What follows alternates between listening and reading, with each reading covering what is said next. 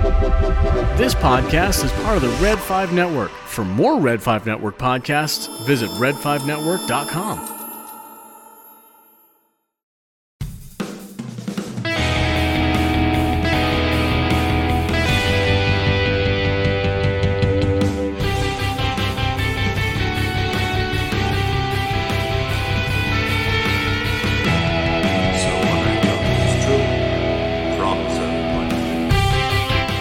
Scott.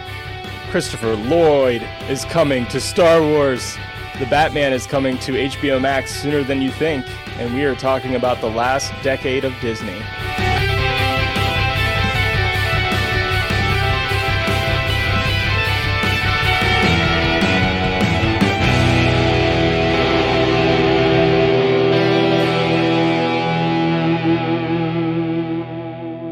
So I just want to let everybody know out there that um, for the that was my third take um, on the intro there, and the third I almost got it wrong again. I pretty much did. Um, for some reason, I cannot. I'm not capable of saying "Great Scott."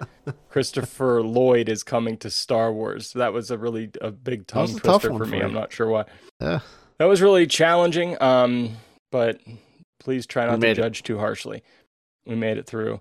Um, so Adam, how are you this evening as we're recording on You know- this Monday evening? I'm okay. I'm tired. Back's hurting. Do you know how? Do you happen to know how much a uh, 12 foot long sheet of drywall weighs? Ooh, I'm guessing a lot. About 77 pounds. And you know how I know Oh, that? Yeah. Because you, you had to I was doing that all day. a bunch of them. yeah. so that's what I've been up to today. Um, but I'm I doing see. okay. How about you?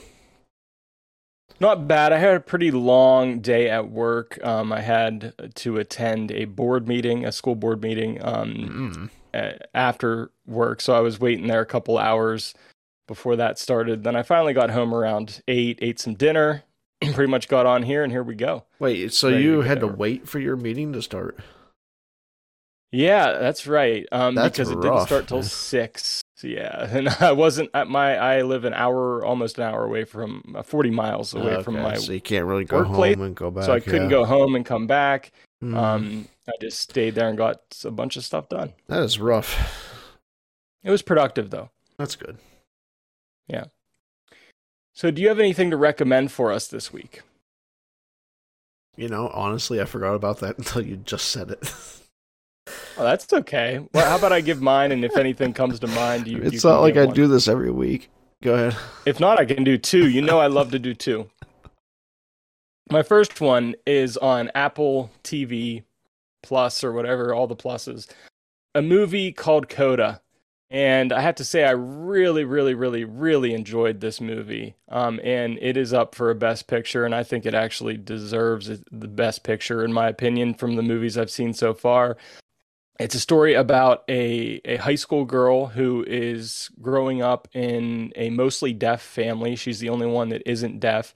And her family has really had to rely on her for um, pretty much all her life to communicate and interpret what others are saying. And um, they basically have this fishing business, but she's a really good singer. She really wants to get into to singing, and she's very talented. Um, and this is all about how she kind of tries to balance these two big parts of her life with her family counting on her, but she wants to achieve her own dreams as well. And there's really a lot of great humor in it, um, with all the sign language and everything. Um, there's they're like swearing as they're signing, and they're making like you know crude jokes as well that nobody else can understand. And it's ju- it's a, it's a lot. It's very funny. Um, it's it's very enjoy- enjoyable. Um, I, I thought it was really well done. So if it's called would Coda, does it all take place after the credits? No, Oh, um, CODA stands for I think Children That of bad- uh, Deaf okay, that was just a bad dad joke. something or other. Um, it was terrible. Sorry. No, but uh, you know, I I think Apple TV Plus is maybe like five bucks a month or something like that. So even if you just got it for a month, it's almost Yeah. as much or less than a movie rental. You get it for a little while with a new iDevice. I actually we have the Apple what's it called? Apple One or something like that. Uh that has the cloud storage with uh, Apple Music and hmm Apple TV Plus, and a few other things that I don't really use. but, um, Yeah. It- it's like twenty bucks a month for all three of those, which isn't Mhm. bad because we would have done the family plan for Apple Music, which is fifteen. You know, plus if we Yeah. did Apple TV Plus, it's another five anyway. So Yeah. So, I, I again, I would highly recommend this movie. Uh, you know, I just really enjoyed it more even than I thought I would, and there's a few tear jerking moments as well that kind of got me a little bit too. So it has some heart in addition to the humor and the, and the good, good story and good everything. So it's a really uh, feel good type of movie.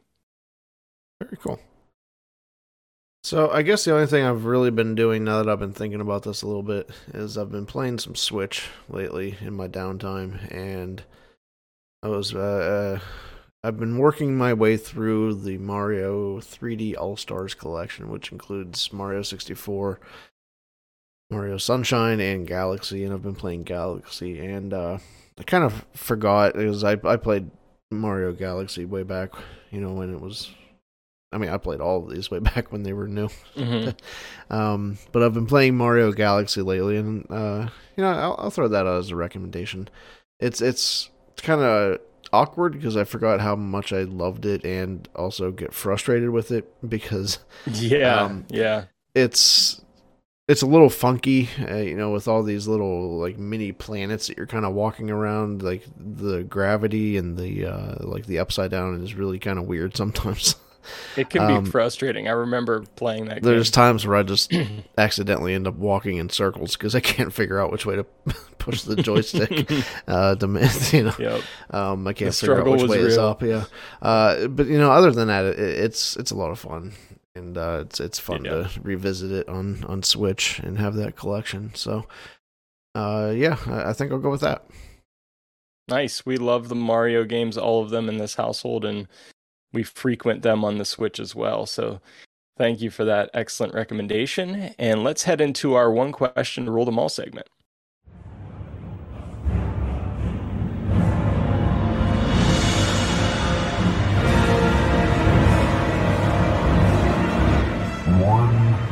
To rule them all.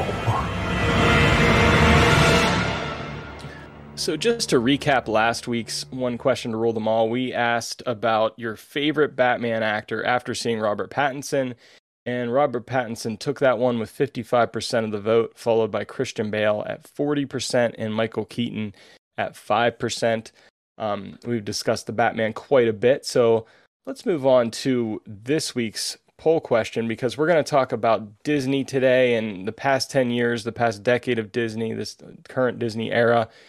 And so the question is overall, in the past 10 years, Disney as a company has, and here are the options exceeded expectations, met expectations, performed below expectations, or completely fallen apart. so that is the question we're asking this week. Um, And you got to Adam, define you want- expectations on your own. So you, Yes, your, your own own expectations. expectations. This isn't anybody Right. else's. So your own expectations. I think for me, yes. Um, you know, I, I, there's some things that I really get frustrated at them with, like like really bad. but uh, Mhm, overall, mhm. I think they've exceeded my expectations. So I would go with that. In terms of, for me, I agree. In terms of products that they put out, um, maybe not always decisions that they make, but in in in terms of products that they put out, movies, um, the theme parks, the rides. That I mean, Disney has made me feel like a kid again in the last ten years in a way that I didn't expect. Um, and I can't give Disney all the credit because you have to give some to Lucasfilm and the individual people that were involved in all these projects and Marvel and everything. Um, but for me, I think it has exceeded my expectations and um, brought back a level of excitement to movie going um, and going to the theme parks and everything too. So Yeah, I th- I think if we broke this down by different aspects of the company, my answer would change depending on what we're talking about. Um, Yeah. You know, theme parks is one of those ones where it might be like met expectations or you know, Mhm. you know kind of hovering around there, maybe a little bit better, maybe a little bit worse. Um, I think their animation has been stellar the last ten years, Yeah, so that is animation, yeah. definitely exceeding expectations. hmm Um, you know, and we'll talk a little bit more about that later. So I don't want to. Yeah, I think we're going to get into much. greater detail Yeah. yeah in our main main segment so stay tuned for that and we have a special guest for that segment as well um well let's head right into our news for this week and uh, we're, we're going to start once again with the box office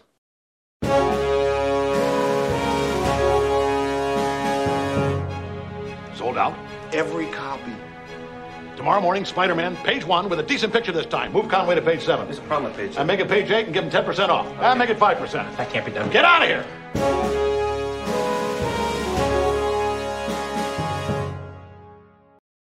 Um, no surprise to anyone, the Batman continues to dominate the box office. Um, it doesn't have a whole lot of competition to speak of right now, and I think that um, has uh, something to do with its success. In addition to it being just Could a be, wonderful yeah, film, yeah. but um, but this weekend it earned another 36.8 million domestically to raise its domestic total to 300 million.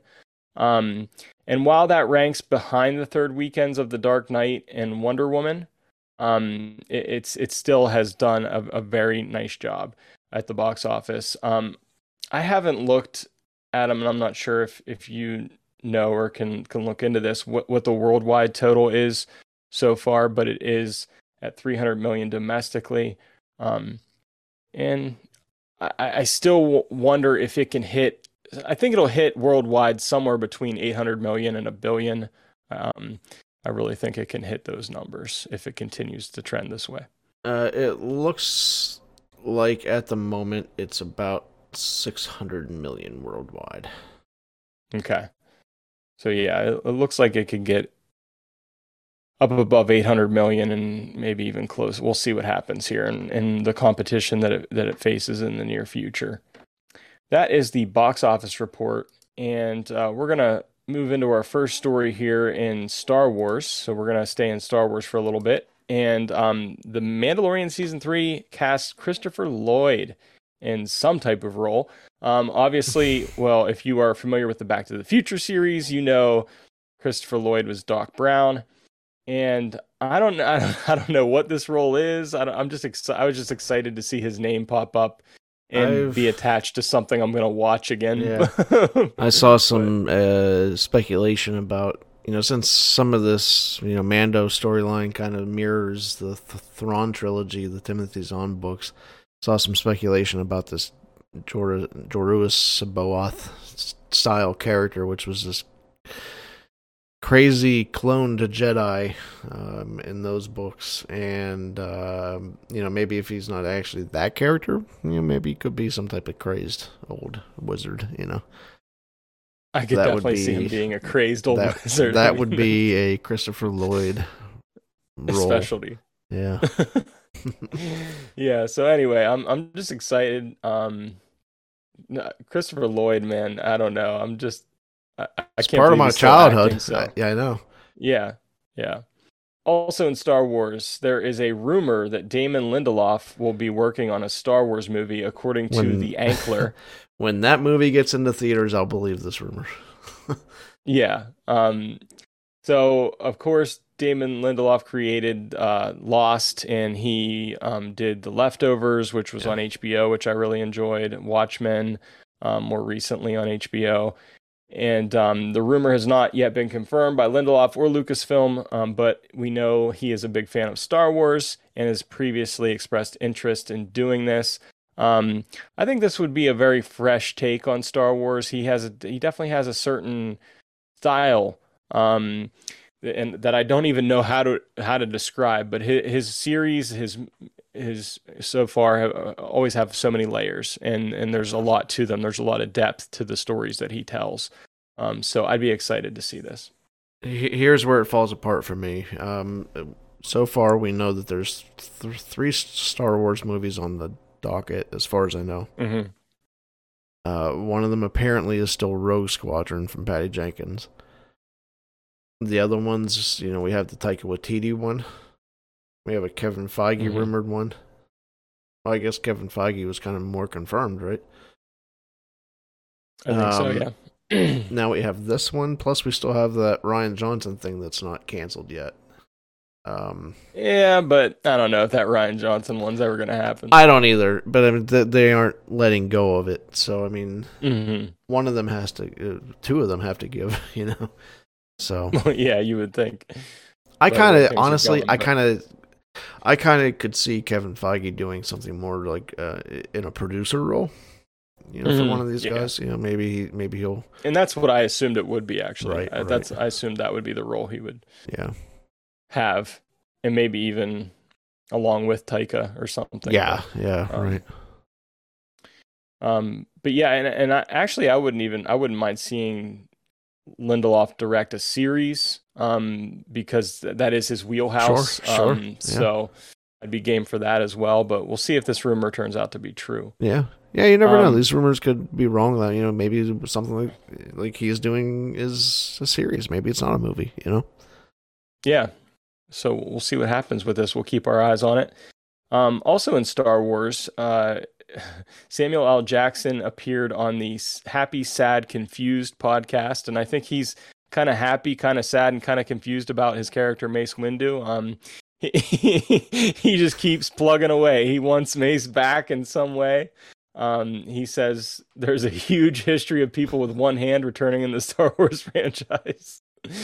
Um, the only person I've ever said that to about coming back was Bryce Dallas Howard because I just did a movie with her and she directs episodes of The Mandalorian. So, um, you think she he said to her, "You think you might be able to hook a brother up?" I mean, you like me, right? I can just picture and hear him saying these things. Um, what do you think? What? what how? I wanna argue with him, but he's not wrong. Back and like, right. No, I do mean, you want him back? How could he come back? I- I- you know. Yeah, I would, I would like to see him be Mace Windu again. I mean, um, I don't think Samuel L. looks terribly older than he did when he was playing Mace, so I think it could work. And No. you know, like a, you know, I don't want to say flashback, but maybe it could be like an, a a story that happens alternate to you know some of the events in the prequel trilogies. You know, something like that. I wouldn't be opposed to it. Um, I don't think I, I, I don't think we need to see Mace eh, post Revenge of the Sith, though. I think he can die there, and, Yeah. and we can be okay with that. I mean, there's Yeah. already so many Jedi that have survived the Purge, you know. yeah, yeah. So I'm with you. but I mean, And uh, you know, on the other hand, like uh, on the other hand, that wasn't supposed to be a pun, but it kind of is. Like, he's not wrong. I mean, Maul has died, and he's coming back, and Yeah, he he didn't just came lose a hand; he I got mean- cut in half. I mean, Luke lost his hand. so Anakin was burned, Anakin lost limbs and was burned. almost I all mean, of his limbs. so, Yeah. I think Samuel L. Jackson is forgetting that he didn't just lose a limb. He also got electrocuted with unlimited power yes, um, yes, and launched out of the window that was a very high building. But, um, you know, he, he could still come back. Why not? But yeah, I, I guess I would prefer it to be a flashback, Yeah, just given yeah. the nature of his possible death. yeah. Um, next, we're going to move on to Marvel, and um, so the we had some Marvel series that were recently that recently came to Disney Plus. Um, the likes of Daredevil. Um, remind me of the other ones: Luke Cage, um, the Defenders, Defenders, uh, um, Iron Fist, Jessica Jones. Jessica Jones, Okay, so Punisher. There, according to Production Weekly, a Daredevil reboot is in the works at Marvel Studios. Um, obviously, the show would likely star Charlie Cox. He appeared in No Way Home, and it's a production listing um, that has popped up here that is adding fuel to this fire. So I think this makes sense. I mean, I we, we think- saw Kingpin. yeah, I think calling it a reboot is a little bit much. I think it would probably be a soft reboot. You know, soft reboot with uh, maybe less violent and maybe not have that I don't know. TVMA man. Attached I to don't it, know. but- there's TVMA on Disney Yeah. Plus now. I don't. I don't see why they can't. They didn't tone down the violence on any of the Netflix stuff. Uh, they kept Yeah. it pretty much as is. So that's true They could go MA if they wanted to. mm-hmm. And I tell you what, out of all those shows that I mentioned that were on Netflix, Daredevil is probably my favorite. You know, it's hands down And the I- best. I- yeah. Yeah, I love it. So I'd love to see this character come back. Yeah. Also in Marvel news, um, Miss Marvel uh, got her trailer reveal um, and a release date for the Disney Plus show Ms. Marvel um, that will debut on June 8th. I watched the trailer. I don't know if this show is for me. Um, I'll Okay. probably watch it, but I'm sure there's an audience for it out there somewhere. Um, it's just maybe not. I'm not particularly interested in this one. Okay. Um, but I'll probably give it a watch. Yeah, I fall a little bit on the opposite side of that. I'm actually pretty excited about it. I, I think it looks pretty fun. So um, I'm Mhm. game. I would like to see what Yeah. it is. We're going to switch it up and go to a couple other stories here. First of all, Hogwarts Legacy trailer showcased 15 minutes of gameplay last week, I believe it was.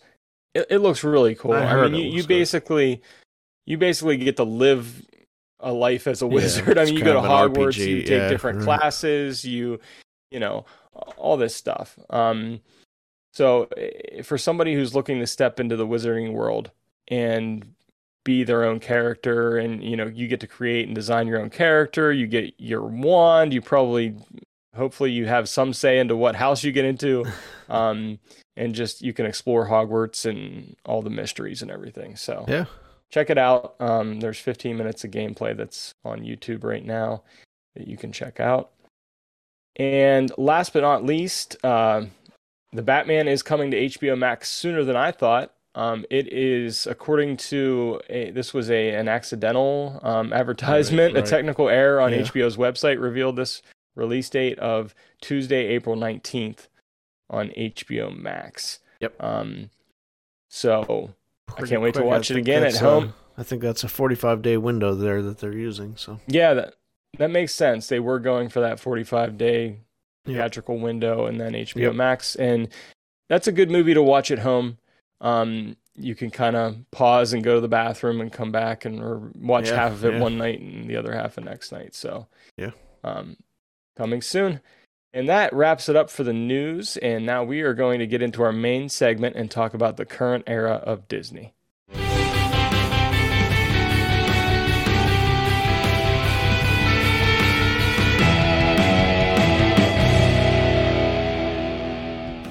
There's no question that Disney is one of the biggest juggernauts in entertainment today, whether it's through acquisitions of other IP or companies, or even just their own characters, you know, becoming a part of the psyche of generation after generation. They've repeatedly shown an ability to stay at the forefront of pop culture.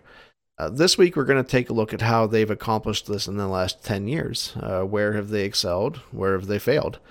And to answer these questions, we're bringing back to the show a fellow Disney buff and co host of the Scarif podcast, Chantal. So, welcome back, Chantal. How have you been doing? How's Scarif going? busy Yeah. everywhere. Keep guesting on everybody's freaking shows, but I, love I it. know. you just got off of We're one glad tonight. to have huh? you on ours as well. I, yeah, I was, I was High demand. just on a stream with comics and cosmetics, Danny over there. That's awesome. That's awesome. How's she doing? She's doing good. She just Great. hit hundred subscribers, so that's what we were celebrating today. Cool, cool. nice.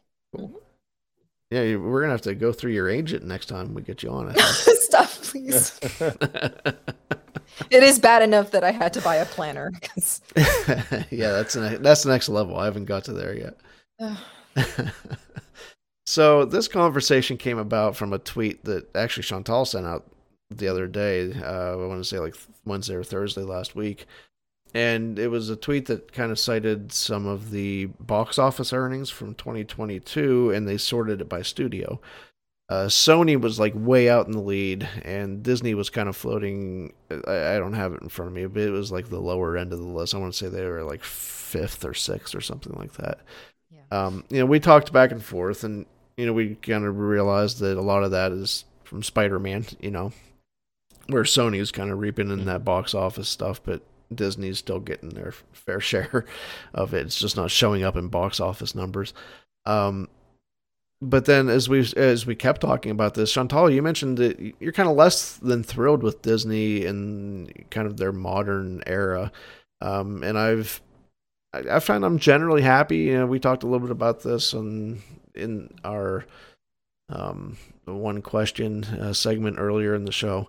Um, I'm generally happy with where they're at, but uh, you know, there's some places where I'm not so happy with you know where they're at. Um, and the more that you and I talked, we just kind of realized that this was a podcast that had to happen. yeah. Yeah. So here you are, and you know, actually, yeah, going back to when I was on uh, Rogue One with uh, Steve and Nicole and DJ, uh, talking about Disney, you and I said that we have to do this sometime else. so it worked. Came much sooner than, than we thought. Yeah, it was like the next day. Yeah, literally. so I think the best way we kind of tackle this is just kind of look at how Disney is doing based on a couple core aspects of you know what we expect from Disney. Uh, so you know we're going to talk a little bit about animation, a little bit about live action, and that can be both uh, film and TV uh, for animation and uh, live action. And we'll talk about theme parks also. And to kind of just define this, I, I, I think we'll just go back their last 10 years, the last decade. Uh, it's not quite even, but we'll go like 2012 up to current day. Um, so let's go ahead and start with animation. Um, I wrote down some of the, actually, I wrote down most of them here from the major two studios, Disney themselves and Pixar. Uh, so I'll just read through some of, I'll just read through this list because um, there's actually some really good ones here. So let's let's take a look at it this way. So from Disney themselves, uh, Wreck It Ralph was 2012, Frozen was 2013, Big Hero 6 2014, Zootopia 2016, Moana 2016, uh, Ralph Breaks the Internet in 2018, Frozen 2 2019, Raya and the Last Dragon in 2020. I have 2021 there, but that might have been 2020, and and Encanto 2021. Uh, from Pixar, uh, going back, uh, I was surprised that Brave was 2012. I, I thought that was earlier, but it was actually 2012. Monsters University 2013. I was very surprised that Good Dinosaur was 2015. I thought that was way earlier. um, but that was there. Uh, Finding Dory is 2016. Cars 3 2017. And Coco was 2017. Incredibles 2 2018. Toy Story 4 2019. Soul in 2020. Luca in 2021. And Turning Red just a few weeks ago in 2022. So quite the list. Um, so Chantal, let's start with you. Just kind of a general thought about where you think Disney has been with animation uh, you know, since 2012. First of all, I'm realizing that the reason why maybe I'm not so happy right now is because I haven't seen about half those movies that you just mentioned. Okay. And a lot of that has to do with the fact that I don't have children. So chances are I'm That's not fair. going to voluntarily go by myself to the movie theater to go watch a children's movie. Might not be the best look, I guess. yeah, I mean, it was bad enough that my sister and I were the only two idiots in Madagascar with no kids. But What you uh, need to do is you need to move to Pittsburgh, and then you can go with Josh and me because we go anyway. there you go. Yeah, I mean that's, That's really a that's been a the scorched problem. I earth mean, uh, method. still but hey. haven't seen Finding Dory. I mean, I just watched Coco. Yeah. So it- oh oh you oh really good. good. So you did watch Coco. I did watch Coco. Okay, so let's talk. Let's Oh, let's, let's start. fantastic. Let's start with Coco because that, that might be my maybe like number two on this list. Um, maybe number one. Um, so what what'd you think of Coco? I haven't cried that hard since Up. oh my goodness. That ending is in- rough, huh? I was inconsolable for like 10 minutes the moment those credits rolled. Like I just could not stop crying. And it didn't help the fact that I just lost my grandfather like almost 2 years ago. Ooh, ooh, So that didn't yeah. help. Why? yeah. That's I Mhm. think that's kind of why I had avoided it and it just didn't. I knew it wasn't going to help. I haven't been able to watch Up since I've watched. I've only watched Up like twice. I don't know if I can watch it's a hard Coco one. again. hmm It's a I beautiful- love I loved Coco. Coco. The Loved music is just Beautiful. um just so good. Uh and it's Yeah. it's one of my favorite soundtracks uh to listen to the the music the entire way through, but then how they uh, you know reuse "Remember Me" in a few different ways. Uh, it's just a beautifully, beautifully made movie. Yeah. Um, now you mentioned the things like Finding Dory, and there's also Cars Three, Incredibles Two, Toy Story Four. You know, see for Monsters University, um, for me, this age of Pixar is kind of their sequel uh, age. You know, so for a lot of things that they never really did sequels for before, except for Toy Story got Toy Story two, um, they did a lot of that these last ten years. Uh, some I I still haven't seen Cars three to be honest with you. See, I didn't Um, like the first Cars, so yeah, Uh, I only saw I, the am going to one. skip that tril- trilogy altogether. I was okay with the first one, did not enjoy the second one, and haven't watched the third one. Um, the Finding Dory, I thought was pretty good. Monsters University was uh, Toy Story I don't like Four was Monsters, not great for me. Um, I thought Toy Story four was beautiful looking. I, I, I think that in, in terms of good, yeah. the the ability to create something that looks almost photo real was impressive. Um, but I I I love so much how Toy Story three ended, me and oh my god, I cried almost every time I watched. It It was end the of that one, perfect speaking ending. Yeah, I do like Um, Toy Story 3, and it should have stopped there. it was the perfect. It should ending. have. It was the- Um, yeah. you know, I, I credit the visuals, but and and I liked it for what it was, but I didn't love the ending and and kind of the direction Woody's character went at the end. It was just Mm-hmm. I don't know, it was something that I I just I f- it felt wrong to me in a way. Gotcha. Um so yeah, but um beautiful looking, but I don't know how I feel overall about Yeah. that one.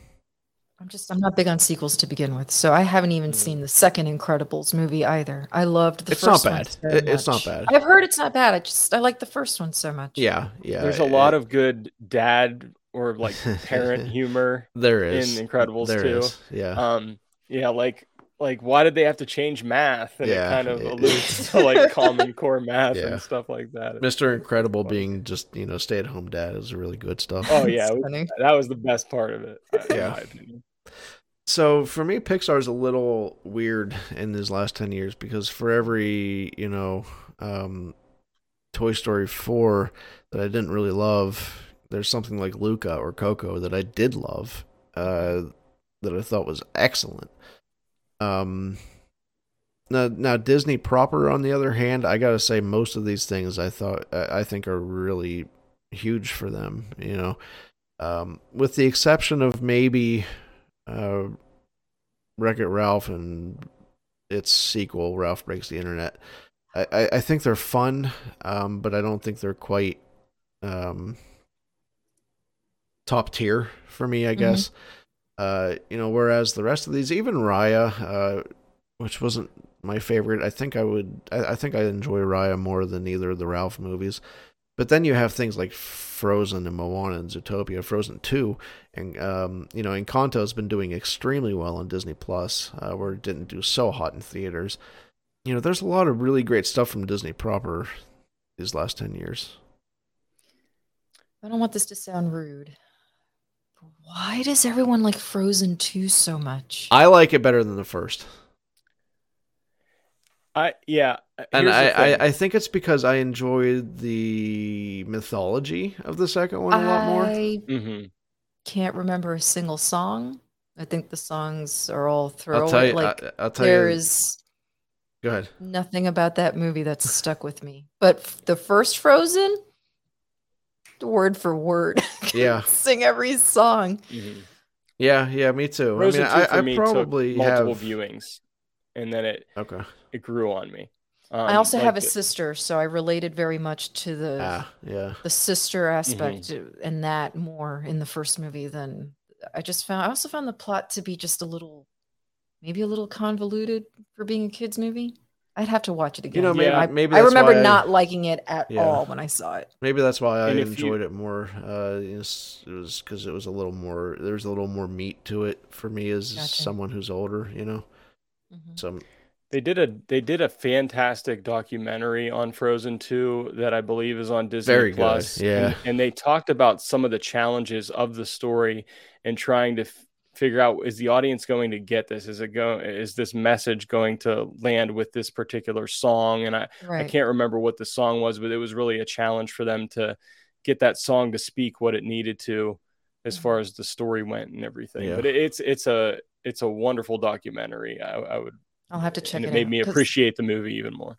Yeah, because the reason why I also like the first Frozen is because it really did feel like a callback to the Renaissance period. Yeah. the way the mm-hmm. Yeah. music sounded it just really gave me that that disney feel because i miss the regular 2d animation so much and i think Right. that's another reason why i've had a hard time connecting with this stuff as, as i've gotten older i just i find myself Yeah. becoming more nostalgic as i get older Yeah, we're past the Princess and the Frog, so I mean, there I really hasn't the been Princess anything. You know, this has all been CG Mhm. uh, Mhm. animation. So, and you're not the only one that thinks that. There, you know, there's a lot of Yeah. people that, and you know, honestly, if I had if I had my preference, I would I would take the 2D hand drawn animation. although Um, it just has that Um, character that doesn't.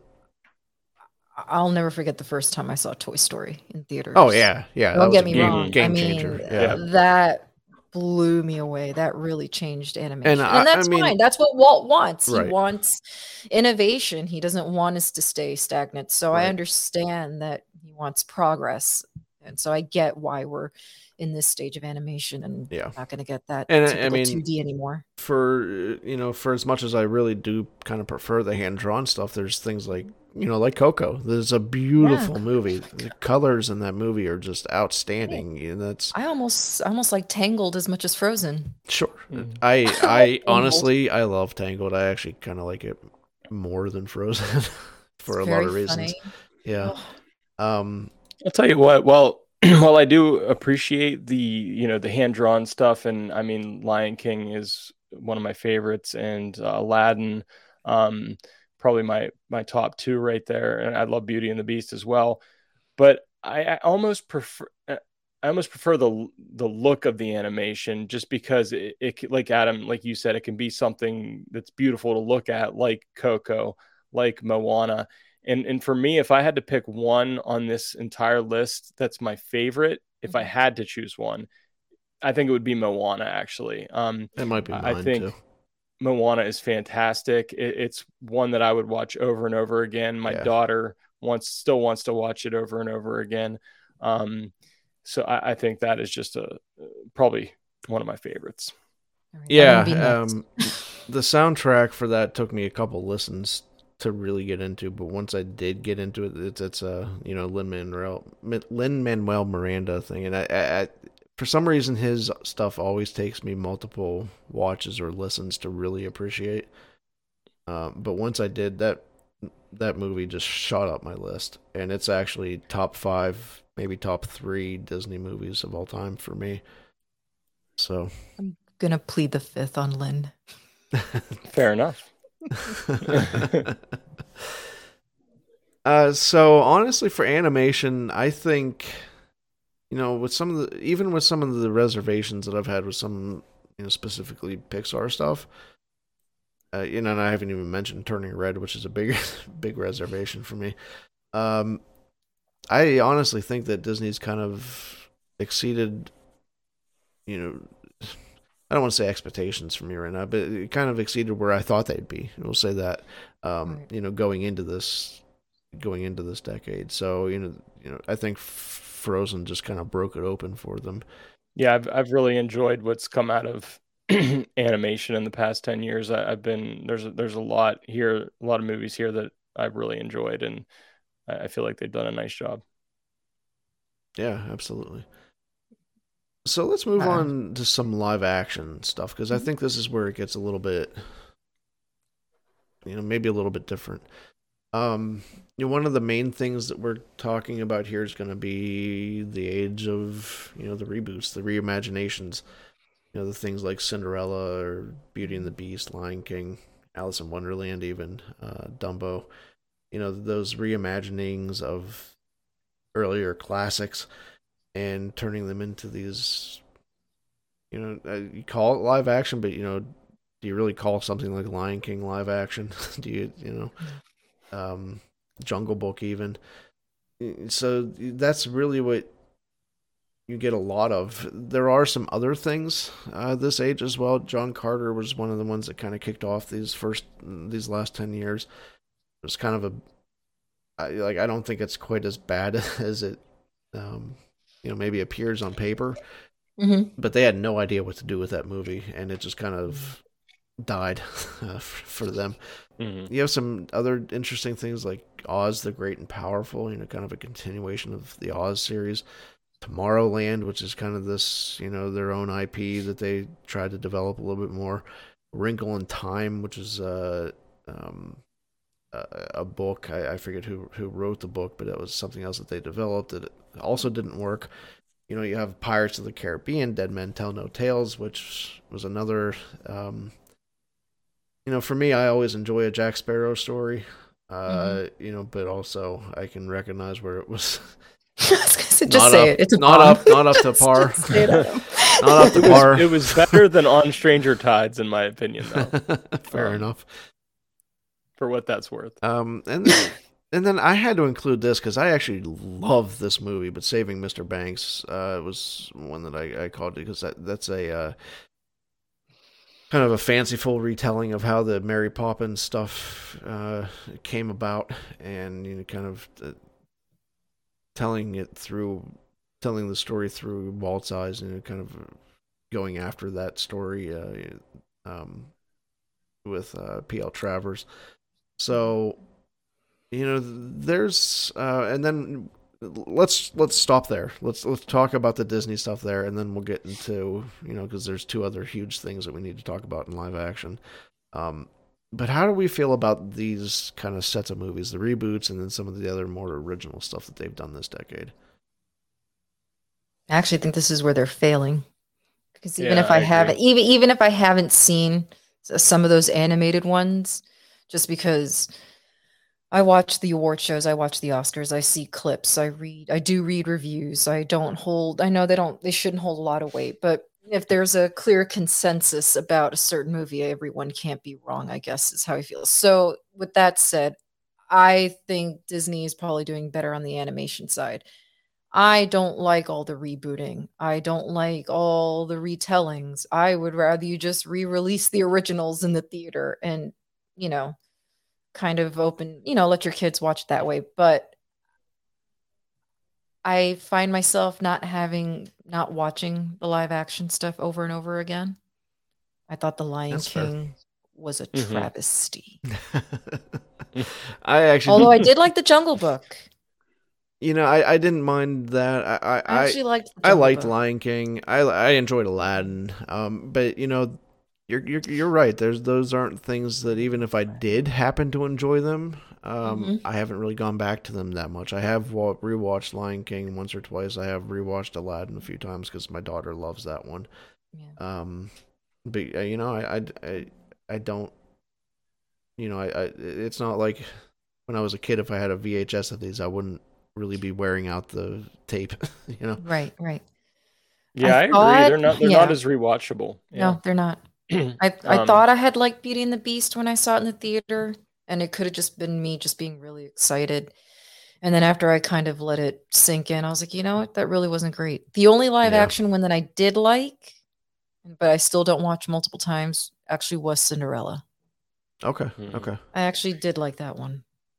And I, The I one didn't that even really mention out to me was actually Aladdin for whatever reason. I, I actually like that one more than I thought I would. I think it's maybe Yeah. because I had low expectations going That into could- it. That could be. Um, I love Will Smith. I do. I Yeah, love him deeply, yeah. but but I have a fan. hard time.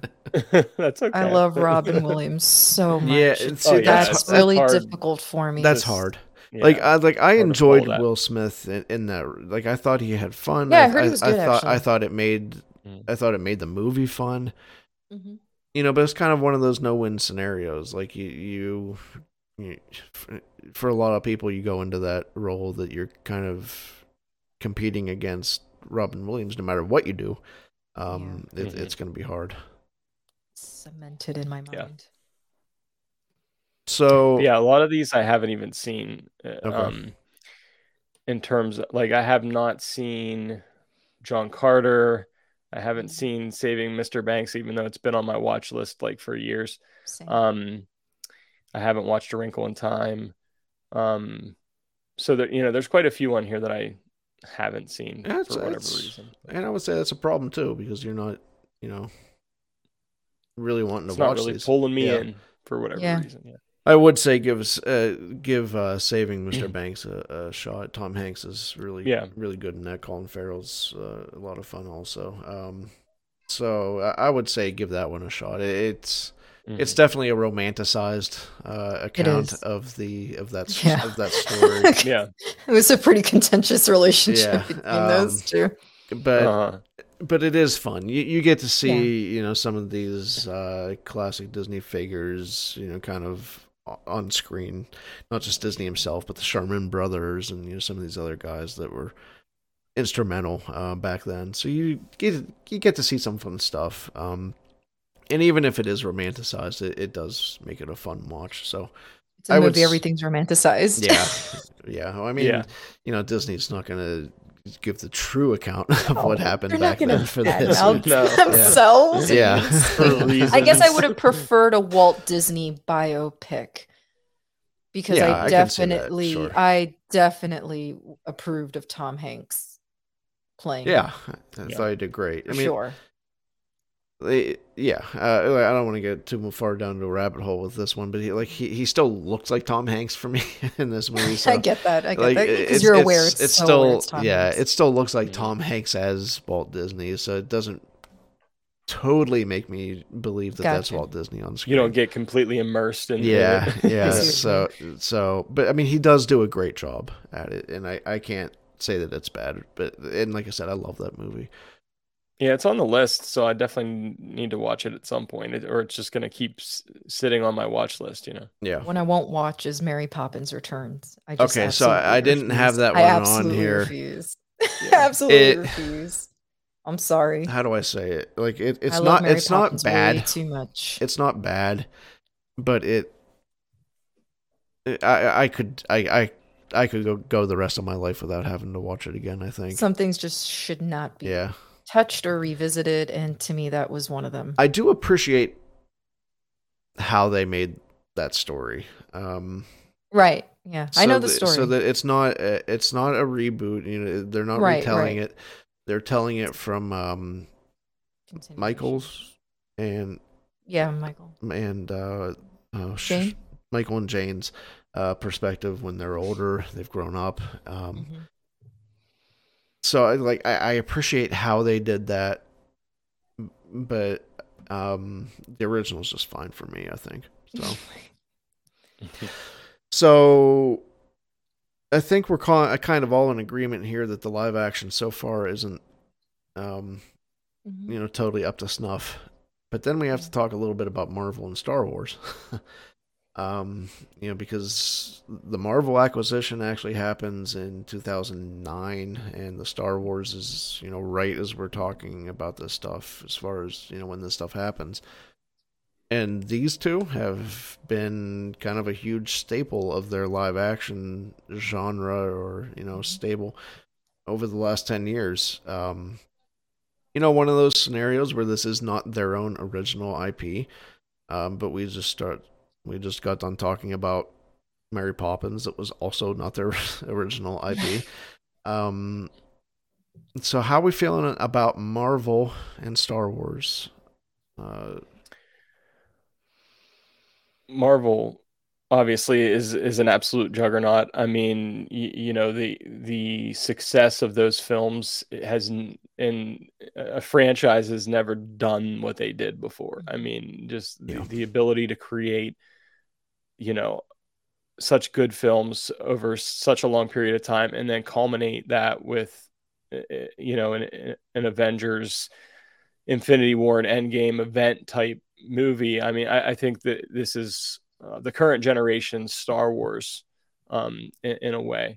So, uh, you know, I, I've loved almost all the Marvel films. There's a few here and there that I could go with, do without, um, but I think overall they just knocked it out of the park, in my opinion. Now it's interesting that you put that that way because if it's if Marvel is the current generation Star Wars, then Star Wars is not the current generation Star Wars.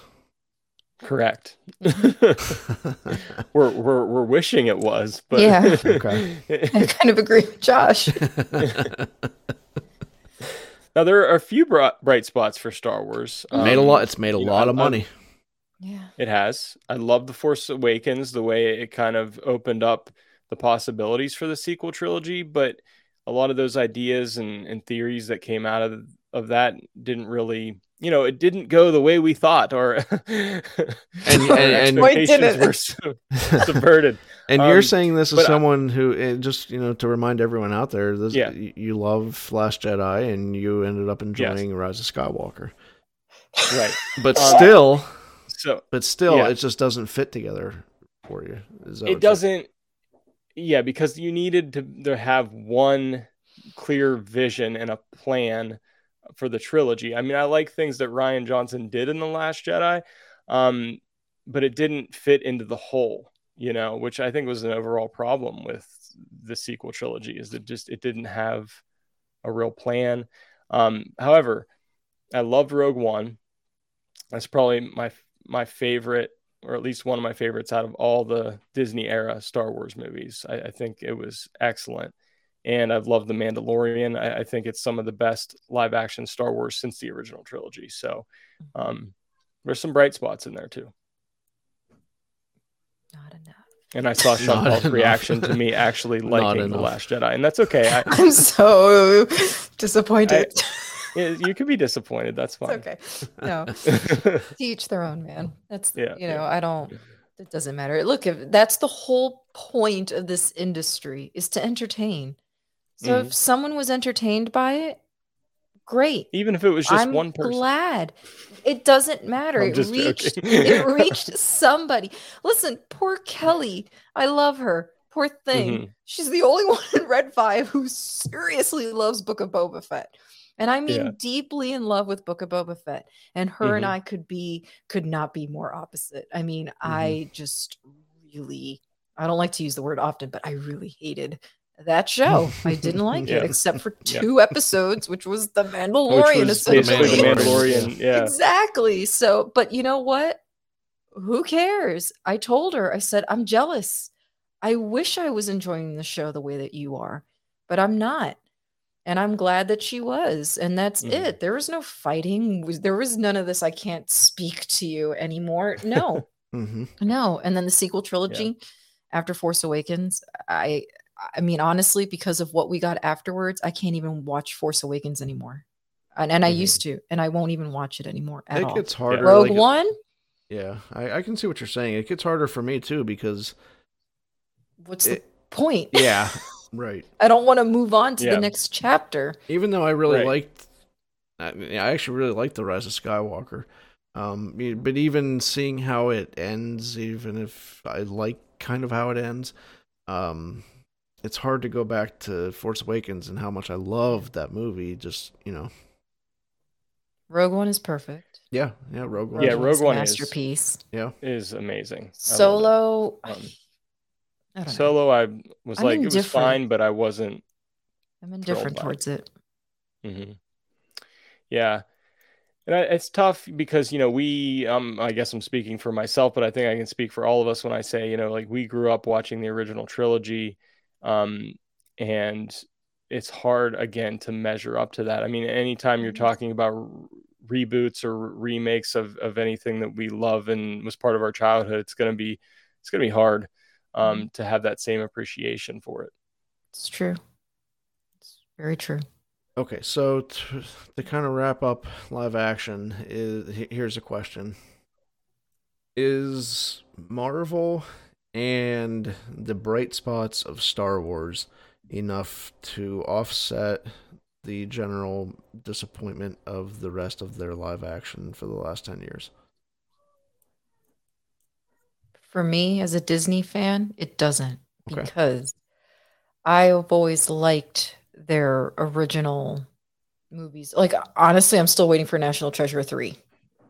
Yeah, You know, here, like I dude. like the- those movies. like I- the real would National Treasure love- three, like Yeah. Nicolas Cage. Love for them to wrap that up. N- You Not know, this or series. that's yeah, or something like oh god, this actually came up. Not was it? I don't know if it was with you, Adam, but like remember the Titans? Uh, You know, Oh, like my I miss those kinds of Disney movies, and I don't feel like we're getting that anymore. You know, I, I love Yeah. those kinds of stories. I love the original Pirates of the Caribbean too. Oh, yeah, um, the original, and it saved yeah, the like a- ride. Thank God. Yeah, Mhm. yeah. So yeah, I, I hear you when when when s- like putting I have to almost put the Disney live action aside and just uh, and say I'm a huge Marvel fan. I'm a huge Star Wars Yeah. fan. Right. Um, there I I- it, those franchises gave me a lot of excitement again in the theater and and experiencing that um was awesome. So for me, I, I it kind of does level it out a little bit. Um, but I do think if we're just looking at Disney pro- properties, live action is probably their weak link. Yeah. I feel like they've stretched themselves too thin with having these two huge franchises under their belt now, in addition to their own, their own franchises, massive to take on Marvel and Star Wars. That's why I feel like, yeah, Star Wars has taken a bit of a back seat. I Yeah. love the MCU. It's kept me thoroughly entertained these last Mhm. 15 years. Mhm. It's incredible to me.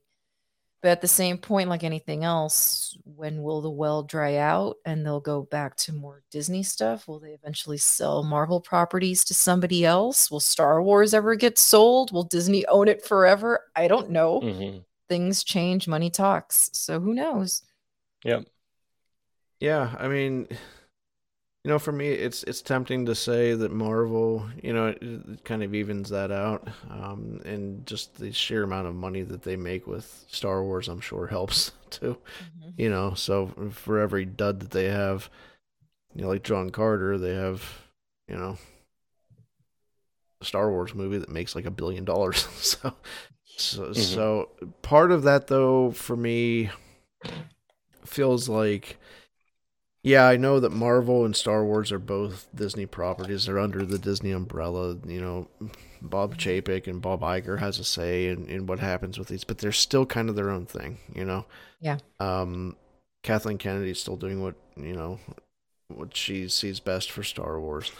And Kevin Feige is still kind of killing it with Marvel. And so for me, it's kind of almost like I like even though they are Disney, I kind of see them as separate things, and I want to see I, I want to see more Mm. from Disney. you know, I want to see some new stuff from Disney. Um, you know, the Tomorrowland thing was kind of a great idea, eh, that just didn't work for whatever reason. Um, I would love to see them do something with that type of, you know, Pirates of the Caribbean worked for them. I would like to Mhm. see them do a real haunted mansion movie, um, not an Eddie Murphy movie. I would like to see them actually do that. There's been Aren't they going to? I thought. been- I thought they yeah, Or maybe were. that's There's been that or is Guillermo del Tower of Terror? Toro- Please do. yeah. There's My been that favorite ride. there's been that Guillermo del Toro Mhm. rumor for Did you like the Jungle. Cruise movie? it was I enjoyed it. it was fine. I enjoyed yeah, I it. thought it was. okay. It yeah, was I it liked was it. fun. I was entertained. It was fun. Yeah, yeah, Yeah. for sure. So I mean, like Mhm. they have all kinds of great, um, you know, intellectual prop- property uh, IP that they could leverage, and I would like to see more out of them Mm-hmm. instead of just Marvel and Star Wars. So Mhm. and it, it and it's weird because like they're putting a lot into these reboots, and I think people just don't want them. You know. So no matter how good they actually might be, people just don't want them. And if you know, even if they are, even if they are good, you know, you're going to get a lot of people that just don't want to watch that. You know, they just want to watch the 1st Mhm. one. That's fine. So I would like to see them kind of do something different. Yeah, I mean, I can tell you right now, all the live action retellings that they've done from their Renaissance period or, you know, Cinderella, all it made me do was want to go straight home pop Watch- in my watch the- DVDs. That's all that's all that's all it made me want to do. So we have one other major thing to talk about with Disney, and I know that I know there's other aspects of their business, but I think these are kind of their three tent poles. And the last one is theme parks. Um, I just got back from a trip in February. I know Chantal got back from one not too long ago. Thanksgiving. Thanksgiving. And Josh is going Oh. in June, and you just went last year too, I went in September, September. of 2020. okay. and I'm gonna go again in in the first week of June.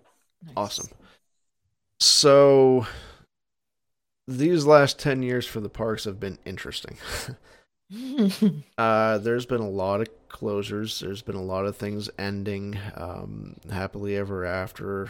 Uh, the fireworks show at Magic Kingdom, Illuminations, uh, Star Wars Weekends is a big one that kind of went away these last 10 years. Great movie ride closed, Magical Express uh, closed, which was a big transportation thing for people, and you know now people have to pay for that. Mhm. Um, and and that's just that's that's a small list uh, of just things that have changed, and that's really just focusing on East Coast too. That's not even looking Yeah. at Disneyland. Um, you know, but then there's also been a lot of new stuff happening. We have a Toy Story Land with uh, you know, s- uh, a brand new coaster, Slinky Dog, uh, Slinky Dog's Dash. Did I say that right? Slinky Dog, Slinky Dog Dash. There you go. That- yeah, that was a little weird. Say that three times fast. No. No, not gonna do it. Uh, Galaxy's Edge is pretty big, and uh, that's probably going to be one that we're talking about little, just pretty soon. Uh, Walt Disney World turned 50 in these last 10 years. There's a celebration around that, which brought in some new shows like Harmonious and Enchantment. Uh, and then we have another, you know, big one we can talk about with Genie Plus, Lightning Lane, uh, things like that. So,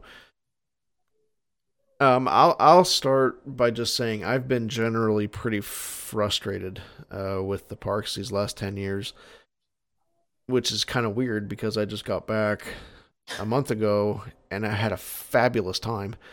Um, you know, even with some of these things that that I'm really kind of frustrated about, you know, um, I found out that I didn't. Explain, please. I found Yeah, out contradicting. I found out that I didn't hate Genie Plus and Lightning Lane so much. Um, I still very, very much miss Illuminations uh, in Epcot. That was my favorite nighttime show. And while I did uh, enjoy Harmonious when I got to see it live, it's just it's it's not the same for me. It just doesn't quite live up to that. Um, you know, uh, I I- do enjoy Enchantment. I still miss Wishes. Like I I I still feel like a lot of these shows that they're bringing into the park just kind of fall back on being a being a uh, greatest hits of Disney. there's there's less narrative uh, that make them compelling and interesting to rewatch, and it's more just hey, here's a lot of cool songs that we like. Uh, so not only that, but it's been uh, uh, ten years of getting. I feel like getting less uh, and paying more Mm. uh, which has been rough. Genie Plus, Lightning Lane, the Magical Express, uh, paying for parking at resorts now. Um, that's all kind of emblematic of that uh, annual or more than annual ticket uh, ticket price hikes, and you know c- closing down things that had been there or offered for free. Um, it feels like you're getting less and paying a lot more. Um, so, you know, for everything that I've really liked about the parks um, the last 10 years, and I still had a lot of fun, it isn't the same as it was 10 years ago. And I don't quite know if that's for the better or not. I think it might not be. Mhm. Again, I have a very different perspective not having kids. So, so well, I want to hear that. yeah, I, that- I can't I can't imagine what it must be like now hauling kids over to Disney. So something that I've always wanted to do, which I've now done twice, right before the pandemic hit.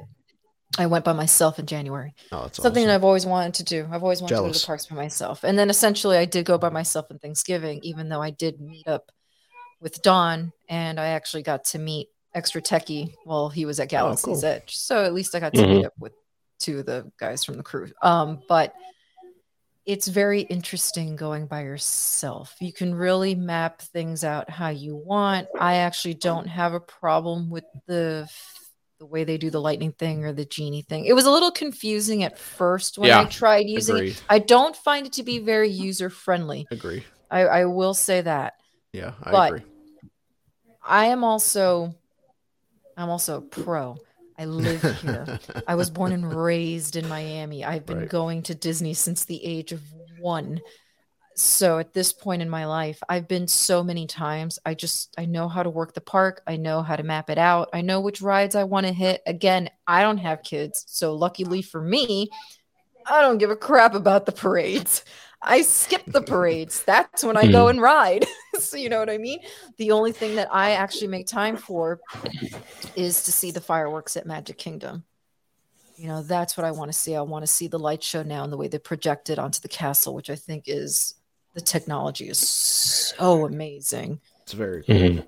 Yeah, That's very definitely. I think that's kind of come at the expense of one of my favorite things, though, and that was like SpectroMagic, the nighttime parade. Like I love the nighttime parade. It was so pretty. It was so beautiful. Um, you know, we had Main Street I Electrical Parade for a while, That I miss. That I miss very much. right? And that's one thing actually at Disneyland that's gone and come back and gone and come back, and like, um, you know, so that's one of those things that I feel like I'm getting a little bit less. And even though the castle show can be beautiful, you know, I, I still miss that nighttime parade.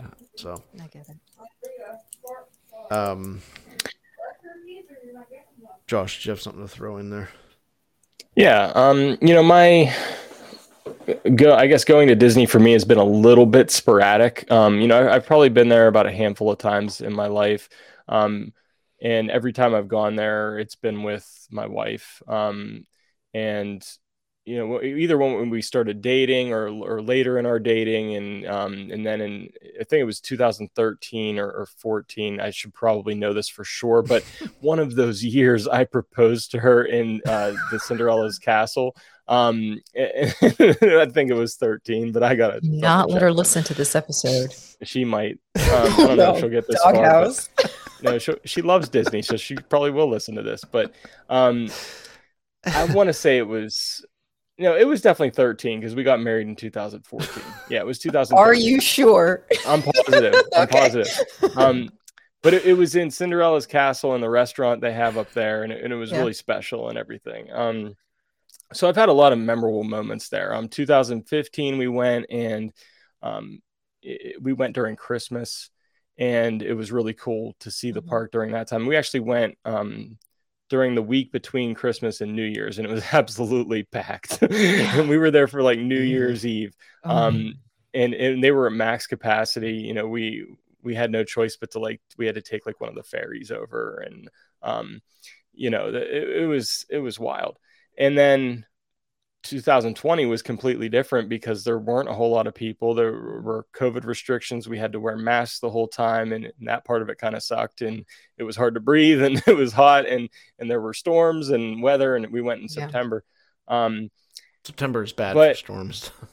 yeah it was not a good time to go way. Yeah. mhm. um, but I've had a lot of great, you know, even in 2020 when it was kind of rough, some aspects of it. I had one of the best days of my life at Galaxy's Edge. I mean, it, I, got to do every single thing I wanted to do.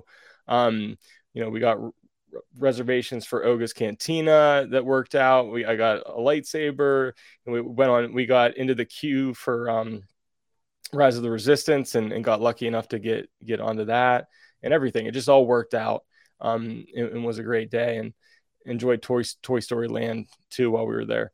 Um, so I have a lot of great memories. I, I think overall I'm, I'm really pleased with the parks. Um, and, you know, I, I've really had some good, more great moments than, than bad moments in the parks. So. Same. It's just some of the ride closures really Yeah. hit me really bad. That's all. Yeah. Yeah. That's all. Um, Like I wasn't happy at first when they shut down the Snow White ride and then replaced it with the Dwarf Mine Mm. Train ride. But now having Mhm. ridden ridden it so many times, it's Mine a Train's really a lot of fun. it's a It's a really good ride. Yeah. So Yeah. Not only is it good, but And it's a really beautiful ride Yes. too. yes. hmm And I- I It's could be a great nostalgic dark ride person. slash roller coaster. It's it's really Mhm. good mix of both of those. And even the line walking through is so interactive and keeps the kids Mhm. calm, which is great. And even I play with the little stuff that's there. It's fun. you can't help it. It's a great place to be a kid, no matter what the age. Yeah, I mean, I actually never went to Disney as a kid. I, you know, I was pretty much an, an adult every time I, I went, and um, and so I don't have a lot of like nostalgia in particular about the park or rides, and I, I tend to like new things. Like I, I like when, when new things are introduced and trying them and, and seeing what they're like. And so I've really enjoyed the additions to the parks. Being a person that's not completely nostalgic about the parks, you know. Right. I am. I was actually going to tell a story, and I guess this is a good time to tell a story. But I guess my parents told me they took me, I think maybe when I was one or two, like a lot of parents do, which I'll never understand why you would take a six month old or a one year old to Well, I can tell you. Um, why they you they We've don't done it. remember anything. We've done why? it. It's fr- why? It's for us. It, it's I know it's it's for not you it's not for them. Like It's- I have some Yeah, it's take not- really it's not for the- pictures. Yeah. I have some really cool memories of my daughter sure. seeing Mickey and you know that type of stuff. Where I- she's too young yeah, to I remember, get it. but it's of course, I get Mhm. it. yeah. But like s- s- seeing her go up and and hug Minnie and you know just kind of be in awe of Oh yeah, she's seeing. no, like for from a parent's eyes, it's it's amazing. that's what I it's mean, for. And you know we've I yeah, I can't. we've been lucky I'm enough. sorry to interrupt. Go ahead.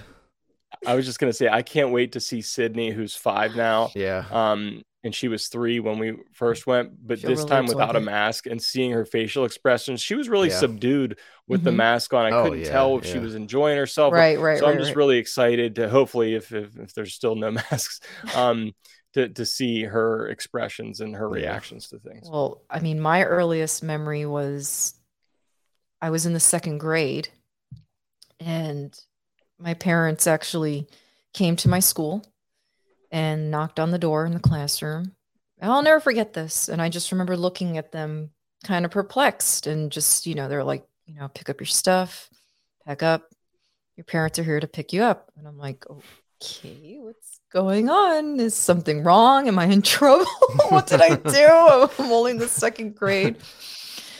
Only to be told that the reason why my parents were picking me up is because we were leaving straight from there to go to Disney. My parents had packed everything up and had picked me up. Wow. And I will to this day Yeah. never, ever, ever forget that. And just, I was so, so excited. I mean, going to Disney What was a big, big deal in, in my family to go. Mhm. That's awesome. Really huge deal. That's- so that is that's awesome. that is my favorite memory because it's my earliest memory of going to Disney. That's awesome. So, how are we feeling about the parks overall? I personally love the parks. You I don't care. I think- we I deal that. with the lines. Yeah, I don't care. So we we think that they are kicking, Never had a hit, time at hitting it out of the park, so to speak. I would rather live in the parks right now than live in the movie theaters watching a Disney movie. Fair enough. Yeah. Yeah. I'm in agreement with that. I would. I, I'm Mhm. gonna s- stay kind of neutral on this because, like I said, I I really had a great time. I really loved going, and I still am gonna go. I, like I'm not at the point where I'm done, but um, some of these other things have been really frustrating uh, for me also. So um, so for me, it's it's kind of a mixed bag, and uh, I, I- I'm gonna say while I still love it, I am frustrated. So there's I that. will say they need Fair to enough. revamp their water parks. There's that. I mean, the, They really Universal's do. I've really been to kinda- Volcano Bay yeah, twice. and Universal's really kind of blowing them out of the water with that. doing some, and, and not just with Volcano Bay, but some of their in park stuff Mm-hmm. is really good. and uh, Uh, I, I I feel like maybe Disney is kind of resting on just being Disney uh, in, Yeah. in some respects. So have you been to Volcano Bay? not yet. If you ever go and you see how they do their lines there, hmm that's exactly how I think Disney should do Okay, it. so what are they doing? And and, and this, So- this brings up another question, but go ahead first with that. So Volcano Bay, everyone gets a wristband, Okay. and it kind of looks like those old G-Shock Mhm. uh, watches. So Mhm. they're kind of chunky. So you can just go up to like if a ride is way too long, if there's a slide that's way too long, you can just take. It's called a tapu, and you just take it and you tap it up to this little module that they have, and it'll tell you to come back in a certain amount of time. So and it's then like you a can virtual go and maybe queue. Yeah, but Okay. you, there Yeah, is that's- some of them, yes, still do have a fast pass if you want it, but for the most part, it really did help spread things out so that way you could go to another slide that Yeah. wasn't as long and it starts to vibrate and it'll tell you when to come back, but there's no extra charge. Every ride works that way. And I was able to hit so many slides, more than any Mhm. water park I've ever been to. I never felt like I was waiting in this super long line. And all I kept thinking is, I wish Disney would do it this way. They can, and they have virtual queuing, and they've done it before. yeah. And Mhm. uh, Do like Universal does and have it be an extra ticket that you want to pay for and it's, It's- unlimited instead of this booking stuff. it's something that they that you're right they should do more. Yeah. Uh, I think virtual queuing is a great idea. It gets people out to Mhm. the parks instead of stuck in a Yeah. queue for an hour or two Exactly. hours. You know, they could be buying, you know, Mickey ice cream bars and churros and turkey legs, but instead they're stuck in a two-hour line. You know, Exactly. so yeah, that's it a good point. makes a ton of sense, and um, I hope that they understand that someday. Yeah, because I do agree with you. The way they do it now is strange that you can only book three at a time, but you have to use all three before you can book more. And I'm like, well, by the time I use those three fast passes, there may not be anything else left that I can book. Genie. So I can understand your frustration. of- yeah, it has a lot of like. I actually kind of liked. it. Did you use it, or did, were you just kind of like uh, you, you know what you want to hit, and you did? Did you? No, I knew I, I did do the genie thing because I knew there all the ones I wanted to hit were Splash Mountain and Okay. All right. Lines. I did use it. I didn't mind it. I liked it, and I feel the fast pass system needed something. And yeah, this is one of those other things that you used to get for free and you don't get anymore. Right. But I feel like this one's actually kind of worth it now. You know, uh, it I think adds a value that you didn't get before when it was Yeah. free. You know, f- you know, free had a price before because you were everyone was using it. So the Mhm. advantage of what you got in return, you know, wasn't really that great sometimes. Uh, now I think you pay and you get actually something for that money, and I think it does work out. So for us. When we went to Magic Kingdom, we had like seven or eight attractions done before lunch, uh, which is Wow. insane. It is Wow. insane. and some That of is that that's awesome.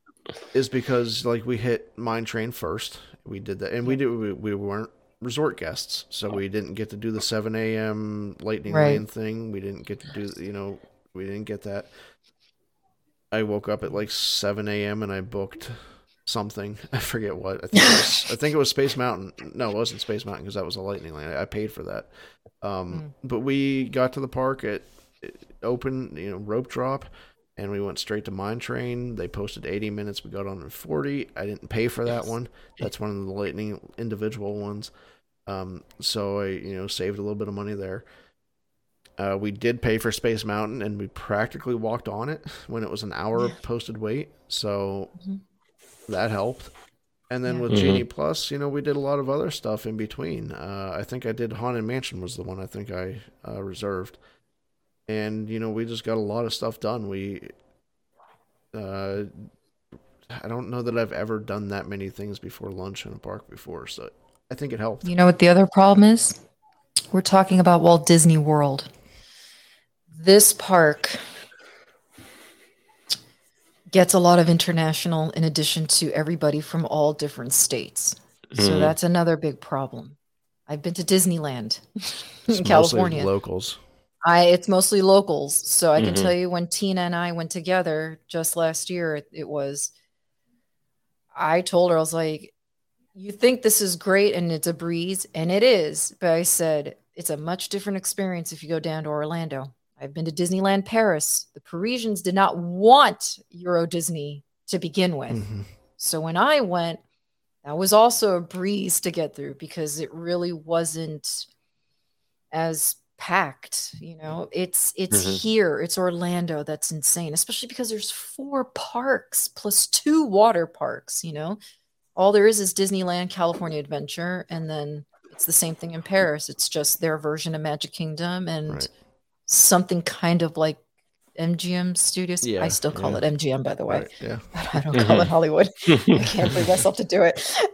it is a nostalgia thing. I, Yeah. It is true. There is a difference, Josh. You know, for Yeah. me, I grew up with it. So, like, when the great Right. movie ride closed down, I was literally in tears because I had no way of riding it and going up there at the drop of a hat to ride it one last time. The only other ride that I've cried for like that was Kongfrontation over at Universal when they shut that down. i was so sad. Uh-huh. So sad. Yeah. Yeah. That definitely plays a role. Oh, yeah. in, you It does. Everyone's reaction is different to Disney. Yeah. So overall, the last ten years, how are we feeling? Like everything, everything that we've talked about, uh, taken into account here. How are we feeling about Disney in the last ten years? I think Disney's been mediocre. Just, Okay. you know, and I do think all they have to hang their hat on right now is Marvel and Star Wars, only because there's always going to be a crowd that they're going to attract because this is something that's been around since 77. But I'm also not going to sit here and mistake all the money that they're making for good content. I still cannot sit here and say that Disney has been pumping out good content for Star Wars. So it might be making a lot of money, Right. but that's only because we're fans and we're just we're gonna watch it. you know what I Mhm. mean? Yeah. And I can't imagine not watching the Kenobi series just because I disliked Boba Fett. I'm still gonna watch it. You know? I mean, Mhm. that's how they get us. Yeah, I think um, for me overall, I, I, I f- I feel pretty good about Disney. Um, I you know it, it's Disney Plus is one of those things that I always turn to um, for content, and so I know just from the amount of time I spend on that service that you know I, I like a lot of their content. I think they are a little weak in, in live action when it comes to Disney specific properties, but I think animation has been very good. Um, I've loved Marvel and and a good bit of the Star Wars that's come out. Um, I've loved my experience at, at the parks in, in the past 10 years. So, you know, I think overall I'm, I'm pretty pleased with Disney. So I, I kind of land a little bit different on this one. Yeah, I think um I think mainly with their own in-house animation, you know, maybe kind of even setting Pixar aside, which is, you know, even with Coco and Luca, which I love both of those. Um, even just the Disney stuff, you know, with uh, both Frozen's and Moana and Encanto, which I actually really enjoyed, and we uh, didn't I didn't really touch on that much. Um, but I really enjoyed that one also. I think with those, coupled with Marvel and um, you know even the fact that I still am, you know, kind of neutral even on the parks. I, th- I think they're doing well. You know, I think I think this is a good age for them,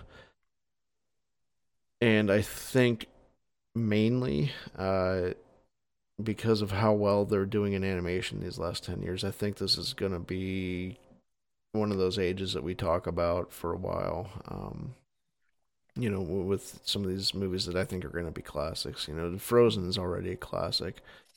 For me, Moana's up Mhm. there. Um, Yeah. So I, I think with the, you know, and we're just doing these 10 years. If you actually go a little bit farther back into like the Frozens, and I would even put, uh, I would even put Princess and the Frog into this current age of Disney animation, even though this goes, even though that goes beyond our scope. I think that this era of Disney is, you know, going to rival the Renaissance and you know those movies as well. So I think just looking at animation and the fact that they have Marvel and you know even Star Wars, I, I think that that puts you know this is a, a pretty interesting time for Disney. I think that they're doing it well overall, even though um live action and their in-house live action i'm really uh, i agree that they're really not doing great with there and i'm very frustrated with some theme park stuff. Um i think overall it's still a, a really good time for disney. So what do you want to see from disney in the next 10 years? What do you what do you want them to do? Um so if if if there's like one or two things that you could fix that I th- they would just turn everything around or even make things better, uh, what would that be? I want less sequels and less reboots. Like it honestly made me upset that they rebooted like DuckTales. You know what I mean? Like That actually they did well, And and it- and, I actually didn't even And I know, mention one of my it. You're- favorite things. The the the new Mickey cartoons I think are Mhm. Superb. Like I know that the animation style fine. is different, But I think Right. that the stuff that they're doing with Mickey is finally, finally giving him something that is really good, and not just the cartoon, but the attraction as well. My issue is, unfortunately, is that I I find that, and I don't want to like lump you two in here because I do, I don't know how you raise your How children. dare you. So, but I know, so sorry, but you know, I don't know how much time parents are spending showing their kids the old stuff first, and that's my Mm, issue. I did. You know, see, you're different though.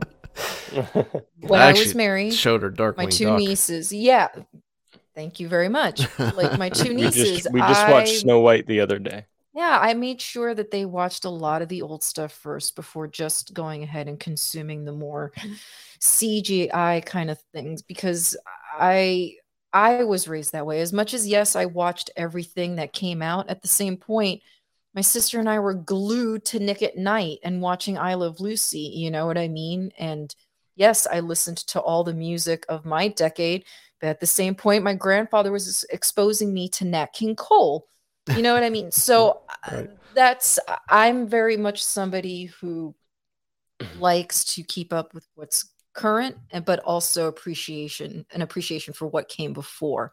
And i feel like i'm not really seeing that. So when i hear you're rebooting ducktales it's like did you even maybe bother to show your kids the original one first before just you know showing them? So that's what i want. I want to see more original content in that sense. Don't just resurrect ducktales. Don't just resurrect you know darkwing duck or talespin you know like i don't that's what i don't want i don't i don't want that new mickey cartoons that's fine that's great i under that that's fine because there's no like continuation there I love Darkwing Mhm. Duck. I kind of want more I Darkwing Duck. love I kind of want more Darkwing Duck. i actually went back also- and rewatched it on disney plus that's the one thing i love about disney plus they also need to do so something with stuff on gargoyles because that's a travesty Oh, that that series Gargoyles has not gone anywhere. But uh, oh gargoyles is a great cartoon. Yeah. anyway, Josh.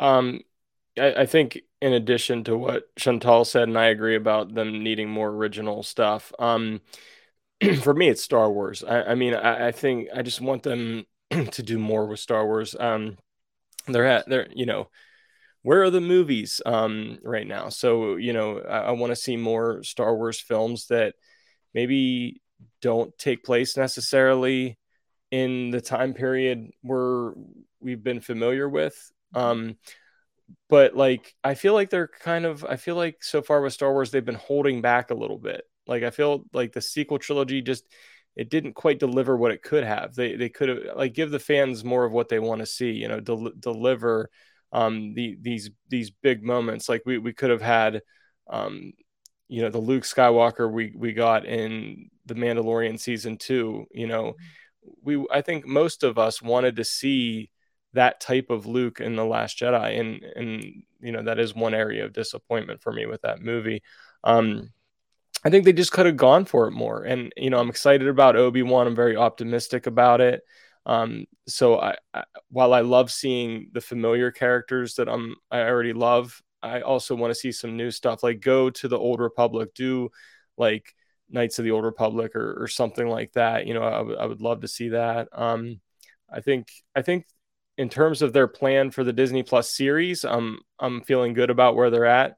But the films, I'm unsure about, and I don't know where they're going to go with the films. I think they need to go into the Old Republic and look at the Sith and Jedi um, conflict and, and and maybe go there. But um, I just want to see more from Star Wars. totally agree with that Cool. So since you guys covered those things really well, I'm gonna go to the parks and I'm gonna say, you know, just need some value back. I think. Um, I am actually okay uh, with charging as much as they're charging, if uh, that value is there and if they're not stripping away, um, you know, entertainment and and uh, and value that used to be there that is no longer there. Um, Walt, uh, you know, while he did say that that was for everyone, I don't think that he necessarily pictured that You know, it would be for everyone to be able to afford every year to go. Right. Uh, so if it takes your average family a few years to save up to be able to go to Disney, but they still get to go, I think that's still kind of fits into that idea. Walt also liked to make money, and um, you know, so I, I don't think that Disney has to be cheap, but I think that what you pay for, you have to be willing to fork over without even really thinking about it. You know, you just see this thing and you have to go and you have to experience it. And what it costs, it costs. And if it is the best thing that you've experienced, that's kind of what they're going for. That's kind of what, what they shoot for. And I th- So it's basically like I um, think- James Earl Jones's speech in Field of Dreams. Is yeah, yeah, right basically, yeah. more or less. This is exactly what I'm saying, to be honest. um, and I, I- I think as they charge more and you know kind of close some things and don't bring some things back, and you know some of the street performances aren't what they used to be, and there's all these other little things that you used to be able to get that you don't get anymore. Um, and you pay for more things, uh, so it's not just just a park ticket anymore. You know, you pay for parking at your resort, you pay for all this other stuff. Um, then the value goes down, and I think that's where the problem is. You know, I, I think I think Walt had a great ability to get people to just pay, you know, to have a great time and just pay. and Disney rose prices back when Walt was alive too. Uh, so that wasn't, and they also charge per ride as well. So Tickets. yeah. Um, so I'm fine with them charging as much as they do, and I'm fine with them raising the prices as long as there's something to back that up. And I think that that's what I would hope to see more in the next 10 years are things in the park that make that value, you know, just an, it, make it an obvious good value. So Mhm. That's what I'll say. Alrighty, well said. All right. Well, I had a blast talking about Disney, as I don't get to flex that mm-hmm. muscle incredibly often, and I'm glad I got to do it tonight. So thank you, Chantal, for you kind of inadvertently coming up with this topic, and thank you even good, more. good topic idea. Thanks for Thank you doing even that. more for I believe joining the us. pleasure was all mine. I, I can talk about Disney all day long. So uh, plug everything that, that you're a part of. Okay, so tomorrow You have- you have- so much. Sixty seconds. Go. I should I'm just- almost I'm just kidding. I should go get the planner. Um, tomorrow, I'm actually recording um, with Ro on Scarif, and I think we're having Andrew from Science Fictionary on, and we're going to be talking about um, movies that had a major influence on certain genres in film. Mm. So I think that'll be really exciting because that really gets into my passion, which is just film in general. And then Wednesday, um, he's actually not part of Red Five, but he's become a recent friend of uh, Red Five. Um, I will be going on Joker Voices channel to discuss one of my favorite topics, Batman. So Cool. that'll be fun. Uh, and then I believe, actually free the rest of the week. I might be doing a live watch party on Sunday with Fulcrum because Gilbert made the mistake of saying that Batman Forever is his favorite Batman movie. So I'm gonna go on that favorite. live watch party. Favorite is rough. Fun of him. I th- I think it's underrated, but favorite is rough. He looked very worried about admitting that, and rightfully so, because now I'm gonna rip Mhm. him to shreds Nice. on some scream. Um, I'm not sure what's happening with Scarif Live this Saturday. okay. Um, not to sound like a total pig, but my county fair is coming in is uh, coming into town, and you know, because of the pandemic and stuff, they haven't been able to do it like the last two years. So Right. I will be feeding my face on Saturday. Awesome. So I'm not sure what's Got- happening. Gotta do that, yeah. Yeah, they just advertised a four pound mozzarella stick. I'm not going to eat it, but I got to see it. Yeah, That's incredible. that's awesome. Um, So uh, one more thing I want to ask you about before we go. Uh, ScarifCon. Yes, July 23rd. Awesome. I'm not sure if I'm going yet, just because I But just got a new okay. job. So I'm hoping that you know, as soon as I start, that I can go ahead and uh, book everything. I actually do Yeah. have a hotel booked Nice. just in case. It's just a matter now of actually uh, getting a plane ticket. So Scarif But yeah, Con, July July 20, 23rd. July Third. 23rd. Third. Saturday. Okay, Mhm. awesome. Well, thank you again for joining us, Chantal. We really appreciate you coming on, and uh, you coming back someday too. Yeah, You're always welcome. definitely. Absolutely. Let me know. Yeah, thank you for being on. We we enjoyed this conversation. I did too. Hey, Doc, we better back up. We don't have enough road to get up to 88. Roads? Where we're going, we don't need roads. Thank you for tuning in to the latest episode of From a Certain Point of View. We really are uh, super appreciative of Chantal visiting and uh, just geeking out with us about Disney. Uh, we had a blast recording it and can't wait to have her back on. If you have not subscribed to the podcast yet, make sure you do so. We're on all of your uh, favorite podcast apps. And if you're using one like Apple Podcasts that lets leave a review, please do so because it helps us get out to more and more people. We are continuing our Discord watch parties. Uh, once again, we're going to be doing a little bit earlier this coming week. It'll be uh, 9:30 Eastern time, and we'll be watching Batman: Mask of the Phantasm, uh, which is an animated uh, classic uh, Batman movie. Uh, so join us uh, in Discord Thursday 9:30 p.m. for Batman: Mask of the Phantasm. If you need the link for that, it's always in the show notes, and it's also on our website facpov.com.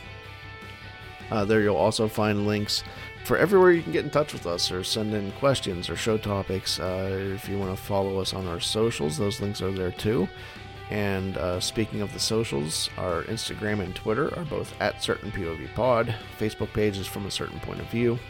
Our email address is certainpovpod at gmail.com. And if you have any thoughts about Disney that you would like to uh, let us know about, send those in to our voicemail. You can call 724 901 1783. Once again, that's 724 901 1783. Uh, we are part of the Red 5 Network, and since uh, Chantal joined us, you might as well just go over and check out the Scarif podcast. Uh, they are. Um, Brad Rowe and Chantal do a great job over there. They also just uh, recently spoke to uh, Michael Stackpole, a Star Wars author, so they've got a pretty cool conversation with him. So check them out. Um, you can find all of the Red 5 Network podcasts at red5network.com and on Twitter at Red5Network. You can find me on the internet at the Gauze85 on Twitter and Instagram, and also on my uh, Disney blog, Years Gone By. Uh, Josh, where can they find you? You can find me on Twitter at Jedi Jar Jar 1722, and you can check out my YouTube channel, Live God's Truth, if you're interested in a Christian perspective in the crazy world we live in today. Um, also, be sure to check out our YouTube channel from a certain point of view and subscribe. And thank you for sticking with us on this episode, and we hope you really enjoyed it and come back again soon. Everything we said today was true. From a certain point of view.